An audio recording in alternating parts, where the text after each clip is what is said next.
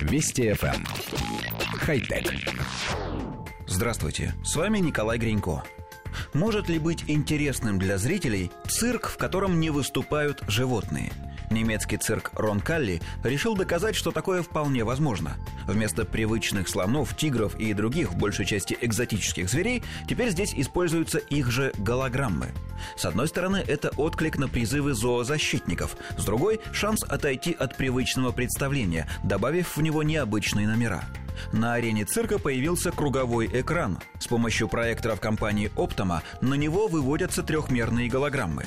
За год работы над проектом программа превратилась в полноценное шоу. Убраны защитные барьеры, необходимые при работе с хищниками, нет необходимости разделять выступления разных зверей по их совместимости. Для виртуальных лошадей не нужны конюшни, они выбегают ниоткуда и скрываются в никуда. Голограмма слона и без того очень крупного животного увеличена в размерах и предельно детализирована. Никто из выступающих животных не капризничает, не ошибается и не мешает другим. Коллектив редакции нашей программы так для себя и не решил, как же стоит относиться к животным, выступающим в цирке.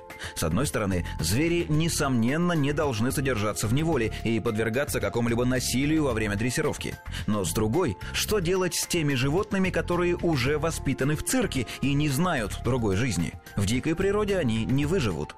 Но оставим пока в стороне этические аспекты. Обратимся к технологическим.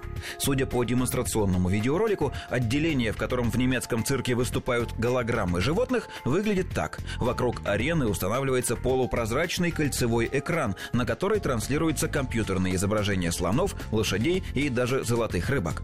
Несмотря на время, потраченное на разработку технологии, спутать изображения с настоящими зверями невозможно. Они все-таки плоские, состоят из отдельных отдельных точек, да и двигаются очень по-компьютерному. Нет, мы не против новой технологии. Мы просто хотим сказать, что авторам нельзя останавливаться. Систему необходимо постоянно совершенствовать, иначе она очень быстро устареет. Нужно быть честными. В данном случае зрители идут полюбоваться на новое развлечение – голограмму. Но она, как и многое другое в техномире, быстро надоест, если не станет все время удивлять чем-то новым. А если вернуться к этическим соображениям, то хай-тек действительно может избавить цирки и зоопарки от необходимости содержать животных в неволе, как только цифровая картинка станет неотличима от реальности. И произойдет это очень скоро. Хотя... Вести FM. Эм. Хай-тек.